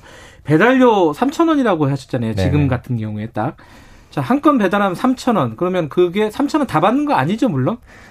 어, 지금 이제 3,000원에서 예. 그 수수료를 떼는 게 있습니다. 예. 그러니까 이제 플랫폼사, 그러니까 배달 중개해주는 플랫폼사가 예. 한 200원 정도 떼가고. 200원. 예. 그리고 이제 동네마다 지사가 있는 곳들이 있습니다. 네. 배달 대행사, 이제 지사가 있는 곳들은 거기에서 또 수수료를 한 200원, 300원 음. 이렇게 또 떼가죠. 예. 네. 그럼 여기서 한 10%, 20% 정도 이렇게 네, 떼가는 네, 네. 거네요. 네. 그리고 오토바이나 이런 것들은 자기 소유죠? 자기 소유이기도 하고 리스를 하기도 하는데요. 리스를 하면 본인이 부담합니까? 그렇죠. 당연히 본인이 부담이죠. 네. 그럼 뭐 그 감가상각이라든가 리스 그렇죠. 비용이라든가 이것도 포함해야 되는 거 아니겠습니까? 그렇죠. 리스하게 되면 한 달에 보험료 다 포함해서 한 달에 60만 원 정도씩 내야 돼요. 어, 그리고 이제 자차 운영해도 뭐 자기 차량 그 마련하는데 돈도 들고 당연히 여기에 보험료도 들고 보험료 하면 또 말이 엄청 길 수 있는데요. 예. 최대 견적, 최대 견적이 1년에 2,500만 원도 나옵니다. 오토바이 보험료만요? 보험료가. 네, 오토바이 보험료가. 그렇게 돼 있어요. 한 달에 200 아니에요, 그러면은? 예. 네. 들 수가 없어요. 사실상. 거의 들 수가 없는 이런 지경인데. 예. 아무튼 최대 견적이 그렇게도 나오고, 뭐, 말씀하신 감가상각, 뭐, 기름도 넣어야죠. 예. 뭐, 고쳐야죠. 뭐, 이런 것들 뿐만 아니라, 뭐, 근로자로 채용이 돼 있으면 뭐, 어쨌든 길게 일하면 수당도 나오고, 뭐, 퇴직금도 나오고, 사대 보험도 있고, 뭐, 실업급여도 받을 수 있고, 뭐, 이런 게 있잖아요, 쭈루룩. 하나도 없습니다. 이쪽엔. 음. 네. 그러면 그 3천 원이라는 돈은 누가 책정하는 거예요? 일방적으로 그냥 그 쿠팡 같은 이런 회사에서 딱 책정하고 끝나는 겁니까? 그렇죠. 협상의 여지가 없어요? 네, 그냥 그냥 책정하고 끝나는 거고요. 네. 그리고 이거는 저희들 저희들이 기사를 한번 찾아보니까 네. 10년 전에도 똑같은 가격이었어요. 아하. 네, 10년 전. 그 거의 동, 동일하게 유지되어 온 건데, 예. 그러니까 보면 그 기간 동안 물가도 올랐죠. 뭐 예. 뭐 최저임금 따져보니까 200% 올랐더라고요. 아하. 이렇게 막, 뭐, 근로자들 임금은 오르고 물가도 오르는데 배달료는 동일하다. 음흠. 즉, 사실상 삭감됐다는 거죠. 네. 그런데 그거를, 어, 그게 안 오르는 이유가 뭘까요, 그러면은? 뭐, 알 수 없는데요. 그러니까 이게, 뭐, 모르겠어요. 이렇게 배달, 라이더들이 뭐 좀 뭉쳐가지고 예. 뭔가 목소리를 내거나 이런 적도 음. 없었던 것 같고 사실은 대한민국에서 배달 노동이라는 것이 예. 이렇게 주목받았던 때도 없었던 것 같아요. 그렇죠. 그동안 사실. 뭐 예. 배달이 일상이긴 했지만 그 저 사람들이 얼마를 받지? 뭐 얼마나 위험하지? 맞아요. 사실 별로 관심이 없었던 건데 음. 코로나 때 뭐 배달이 뭐 터졌네 이러니까 아 이 사람들이 얼마를 받나? 3천 원 너무 작은데 이제 이런 음. 관심이 이제 생기는 거죠. 자, 이게 뭐 시간 관계상 그 얘기를 좀 넘어가야 될 것 같아요. 그 노동자 지위가 지금 소속이 안 돼 있는 거잖아요. 일종의 네. 자영업이죠, 지금. 개인 사업자죠. 음. 네, 형식적으로. 그러면 뭐 아까 말씀드린 사대보험 전혀 없는 거고. 그런 거 전혀 없고. 그럼 요구를 하세요. 이거 어떤 식으로든지 좀그 사대보험이라든가 이런데 보호의 울타리로 좀 들어가. 네네네. 그래서 지금 뭐 고용보험 이제 전국민 고용보험 한창 이슈가 됐었잖아요. 예, 예. 그래서 저희도 사실 좀 기대했죠. 저희도 음. 뭐 이렇게 일하고 일 못하고 이런 게 반복되니까 우리도 실업급여 좀 받으면 좋겠는데 이렇게 음. 좀 생각을 했는데 지금 현재까지 정부에서 나온 걸 보면 좀 하나의 업체에서 길게 일하는 사람한테는 적용해주고 그렇지 음. 않은 사람은 또 빠지고 이런 내용들이 있더라고요. 예. 이제 이 요새 플랫폼이 활성화되니까 뭐 쿠팡에서도 하고 배민에서도 하고 딴 데서도 하고 뭐 이렇게 하는 사람들이 많은데 이런 사람들은 적용이 안 될 가능성이 높더라고요. 음흠. 그래서 이런 문제들을 하나하나 지적하고 있는데 아무튼 네. 뭐 하나하나 하는 게 참 쉽지가 않습니다. 자, 배달료가 근데 일반 소비자 입장에서는 어, 배달료 오르는 거 싫을 거예요, 분명히. 그죠? 3,000원 하던 게 만약에 4,000원 올라가면은, 내가 1,000원 더 내야 되는 거잖아요. 네. 이, 이 소비자들한테 뭐라고 말씀하시겠습니까?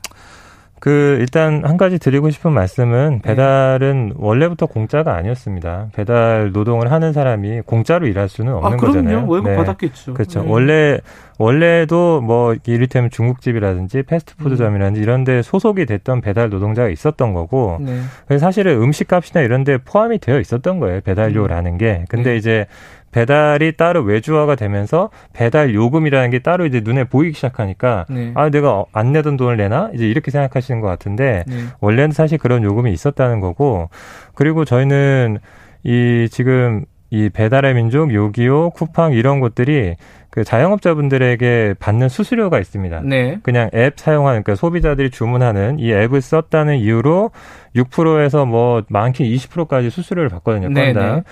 이게 좀 과도한 것 같아요. 음. 이 자영업자들에게 받는 수수료가. 네. 그래서 이걸 좀 낮춰야 된다. 네. 이걸 좀 낮추면서 그러면 이 자영업 하시는 분들도 조금 더 배달료를 지불할 수 있는 여력이 생기지 않냐. 음. 뭐 이렇게 좀 합리적으로 갔으면 좋겠다 싶어요. 음. 네. 그거 좀 여러 가지 사회적인 합의가 좀 필요한 부분인 네네. 것 네, 네. 같고요. 그리고 이제 코로나 때문에 배달 수요가 굉장히 많잖아요. 네. 그래갖고 요새 뭐 시키면 늦는 경우가 많아요.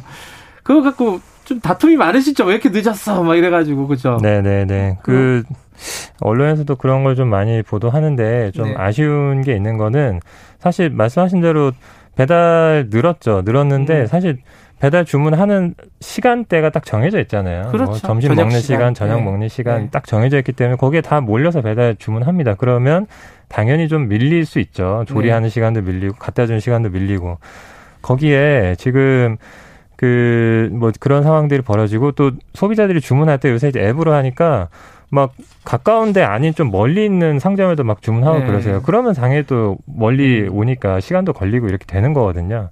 저는 조금 여유를 가져주셨으면 좋겠다 싶어요. 배달 음. 라이더들이 이게 다 사실 생계로 하는 건데 뭐 자기들이 마음 자기들이 그냥 뭐 그냥 일부러 늦게 갖다 주고 이럴 이유는 전혀 없거든요. 음. 하나라도 더 빨리 안전하게 갖다 줘야 자기도 생계가 되고 하는 거기 때문에 그렇게 네. 많은 배달 라이더들이 노력하고 있습니다. 그래서 조금만 여유를 가져주셨으면 좋겠고 그리고 네. 회사들이 그 직접 좀 노동자들 채용도 좀 해서 했으면 음. 좋겠어요. 그래야 안정적으로 이 서비스 제공할 수 있을 것 같아요. 그렇죠. 네. 목숨 걸고 일하는 건 좀 없애야죠. 없애야 맞습니다. 되고 좀 합리적인 네. 가격을 좀 산정하는 게 중요할 것 같고요. 어찌됐든 어 이게 우리 잘 모르는데 배달 세계를 이게 많이 얘기해 주셔서 감사합니다. 네네 고맙습니다. 라이더 유니언 구교연 기획팀장이었습니다. 김경래 세강의사 듣고 계시고요. 지금 시각은 8시 44분입니다.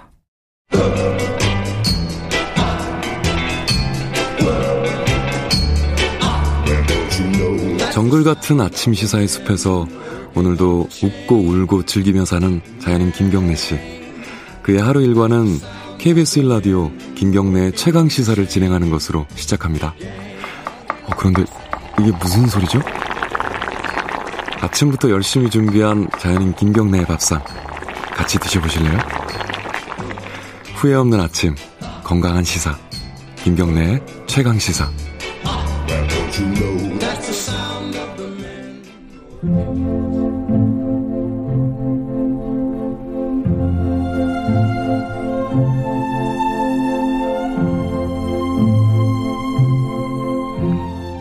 지금 듣고 계신 음악 어, 디서 한번 들어본 것 같으시죠? 모차르트의 피아노 옆지곡 21번 다장조 2악장이라고 합니다. 누가 연주했을까요? 오늘 퀴즈입니다. 아, 피아니스트 손여름 씨가 연주를 한 음악입니다. 아, 갑자기 이 얘기 하는 게 요즘 코로나19 때문에 다들 어렵잖아요. 근데 공연계도 마찬가지라고 합니다. 아, 그리고 그 공연계가 그런 어떤 어려움을 타개하기 위해서 랜선 공연 어, 이런 것들도 기획하고 많이들 하고 있다고 하네요. 굉장히 낯선 풍경이죠. 하시는 분들은 더 낯설겠죠. 피아니스트 손여름 씨 연결해서 관련된 얘기 좀 여쭤볼게요. 안녕하세요. 네, 안녕하세요. 네.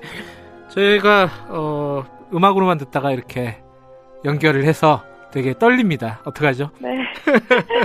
반갑습니다. 네, 감사합니다. 청취자 여러분들한테 인사 좀 잠깐 해주시죠. 네, 안녕하세요. 저는 피아니스트 손여름입니다. 네. 제가 고백하면은, 어, 저도 나름 피아노 애호갑니다. 네, 아, 정말요. 요즘 체르니 30 배우고 있어요. 아, 정말요? 아, 네. 인생의 회전문 마치고 있습니다, 지금. 아, 네. 어, 공연 못 하신 지 오래되셨죠?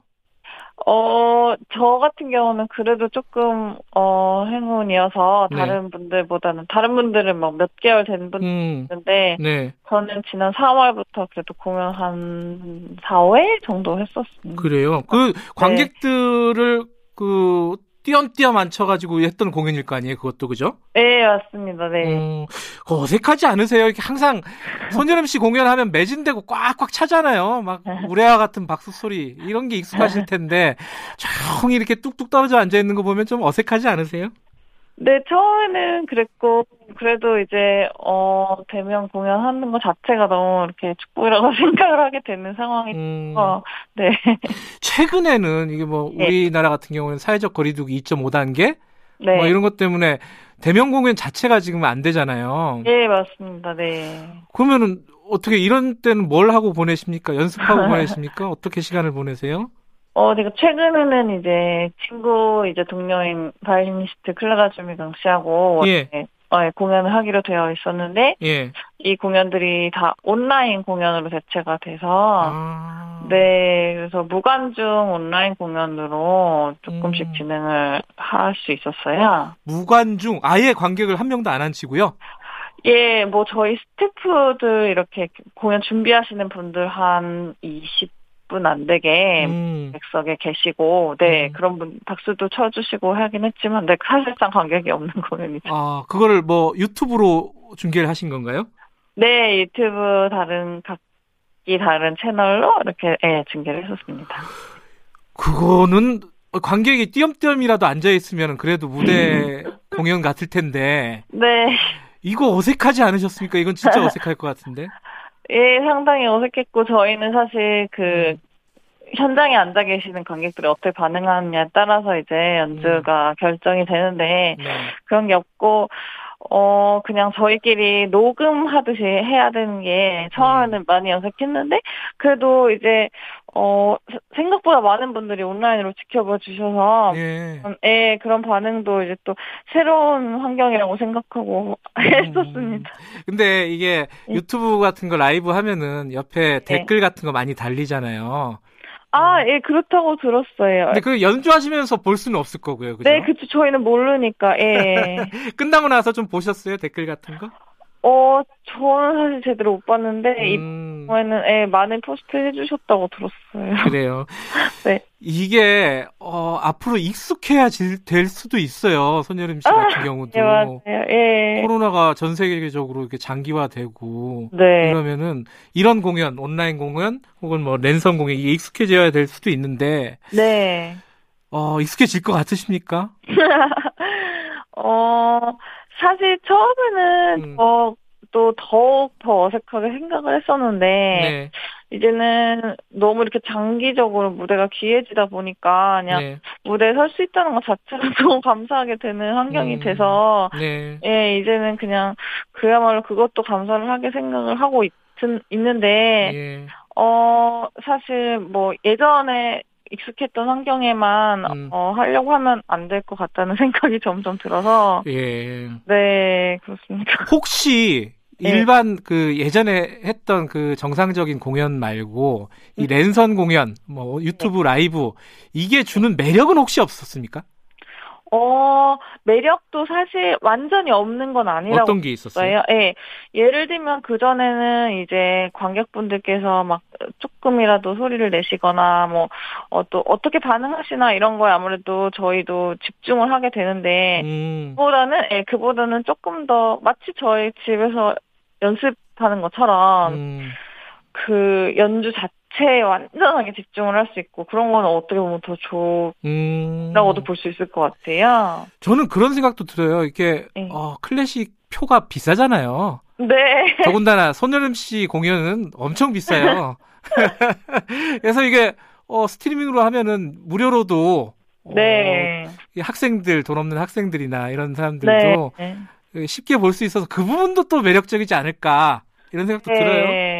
네, 그럴 수도 있을 것 같아요. 아무래도 음. 공연을 이렇게 부담스럽게 생각하셨던 분들한테는 네. 편하게 받아들일 수 있는 기회도 될 수 있을 것 같아요. 근데 그 음악 하시는 분들은 예. 음향이라든가 이런 게 굉장히 예. 민감하시잖아요. 예, 맞습니다. 그 현장에서 듣는 어, 그 풍부한 음향이 아니라 그 컴퓨터 스피커로 들어야 되잖아요. 네. 그거는 좀 싫으실 것 같아요. 예, 사실은 이게 그냥 정말 그야말로 소리뿐만이 아니라 네. 진동도 포함이 되고 뭐 이렇게 현장의 음. 분위기 같은 거 네. 이게 다 포함이 되는 게 이 라이브 공연의 매력인데 네. 단순히 소리만은 아닌데 음. 네 그렇게밖에 전달이 안 되는 게 굉장히 아쉽죠. 네. 음질 좋은 뭐 그런 라이브 공연도 한번 하시죠, 뭐 랜선으로 이렇게 어, KBS랑 같이 네. 한번 하시죠, 뭐. 예. 이게 언제쯤이면 이게 풀릴지 모르겠지만은 그 동안은 네. 이런 이런 모습으로라도 어, 팬들 많이 좀 네. 찾아주셨으면 좋겠어요. 네, 그래야 될 것 같아요. 그 지금 코로나 때문에 많이들 어려우신데 네. 손혜림 씨 목소리로 응원의 한마디 해주시면은 되게 힘이 될 것 같습니다. 그 듣는 청취자분들에게 한 말씀 해주세요. 네. 예, 저희가 지금 이렇게 사실 코로나가 장기화 될 줄 저도 시작 단계는 너무 몰랐고, 네. 저희도 참, 어, 여러 가지 사실상 생계 위협도 받고 있고 하지만 음. 저희뿐만의 문제가 아니라 모든 분들이 겪고 있는 문제라고 생각하고 예. 네, 그래서 우리가 모두 힘을 합쳐서 이렇게 빨리 이겼으면 음. 좋겠습니다. 아니 그 음악 하시는 분들도 네. 진짜 예를 들어 그 공연을 실제로 하게 되면 표를 팔아 가지고 네. 어, 그 돈이 이제 본인의 수입이 되는 거잖아요, 일부가. 네. 근데 라이브로 하면은 이거 굉장히 많이 줄었겠네요, 수입도? 그렇죠. 예. 수 없을 만큼 많이. 어, 거의, 그럼 백수신 거 아니에요, 그러면? 금액으로 보면은? 음. 저 같은 경우는 그래도 다행히 공연을 한두 개 했었는데, 네. 네. 어, 사실상, 예, 예년하고 비교하면은 좀 비교가 안 되게 많죠. 그렇죠. 네. 손희람 씨는 그래도 스타시니까. 다른 조금 무명의 음악인들은 진짜 힘든 상황일 것 같습니다. 그죠? 예, 그러실 수 있죠. 음. 예. 앞으로 계획은 어떠십니까? 뭐 온라인 공연이라든가 아니면 실제 공연이라든가 계획하고 계신 거 있으세요? 어, 실제 공연은 사실 제가 정말, 어, 해외 공연도 너무 많이 취소가 돼가지고, 음. 예, 그래도 10월부터 이제 재개를 다행히 할 수, 조금씩 할 수 있게 된 상황이고요. 10월부터요? 예. 예. 그리고 말씀하신 것처럼 온라인 공연도 사실 이제 하나의 방안으로 생각을 해야 될 것 같다는 생각을 음. 해서, 예, 저도 어, 저 나름대로 제 개인 유튜브 채널 개설을 했고. 아, 개설하셨어요? 예. 어, 구독하겠습니다. 네, 아, 감사합니다. 거기 들어가면 손열음 씨 연주도 볼 수 있는 거예요? 예, 제가 영상도 이제 공유하려고 하고 음, 있습니다. 국내 공연은 예정된 거 없으시고요? 예, 국내 공연은 사실 이제 오, 음. 이번 주까지 아까 제가 말씀드렸던 저희 바이올리니스트 클라라 주미 강 씨하고 같이 듀오 공연이 있었는데 네. 예, 다 온라인으로 이렇게 전환돼서 음. 취하려고 네, 됐습니다. 온라인 공연도 딱히 지금 예정이 딱 되신 건 없으시고. 예, 아직은 아, 네, 아쉽네요. 네. 지금이 출근 시간이잖아요. 예. 출근할 때 사람들이 이 노래 손유림 씨가 연주한 음악 중에 이것 좀 들었으면 좋겠다. 이런 거 하나 추천해 주실 게 있으세요? 어, 아까 이제 모차르트 협주곡으로 시작을 했는데 그 곡이 저한테는 굉장히 각별한 곡이기도 하고. 네. 네, 그 특별히 유튜브에서도 그 곡이, 어, 굉장히 많은 분들이 보시게 됐어요, 제 연주를. 예. 1,800만 뷰가 되는. 1,800만 뷰요? 예. 네, 상당히 많은 사랑을 받고 그래서. 예. 네, 많은 사랑 주셔서 감사하다는 의미로 또 같이 들려드리고 싶어요. 알겠습니다. 오늘 여기까지 듣겠습니다. 오늘 연결해 주셔서 정말 감사드립니다. 네, 감사합니다. 영광이었어요. 고맙습니다. 고맙습니다. 예, 한국이 자랑하는 피아니스트 손여름 씨와 함께했습니다. 네, 오늘은 음악으로 좀 마무리하죠. 어, 피아니스트 손여름 씨의 연주로 듣겠습니다. 모차르트의 피아노 협주곡, 아, 피아노 소나타 10번 다장조 1악장입니다. 어, 날씨는 좋아요. 어, 음악 들으면서 마음의 여유 조금만 찾아주시면 좋겠네요. 어, 여기는 클래식 FM이 아니라 KBS 일라디오 김경래 최강 시사였습니다. 저는 김경래였고요. 내일 아침 7시 20분에 돌아옵니다.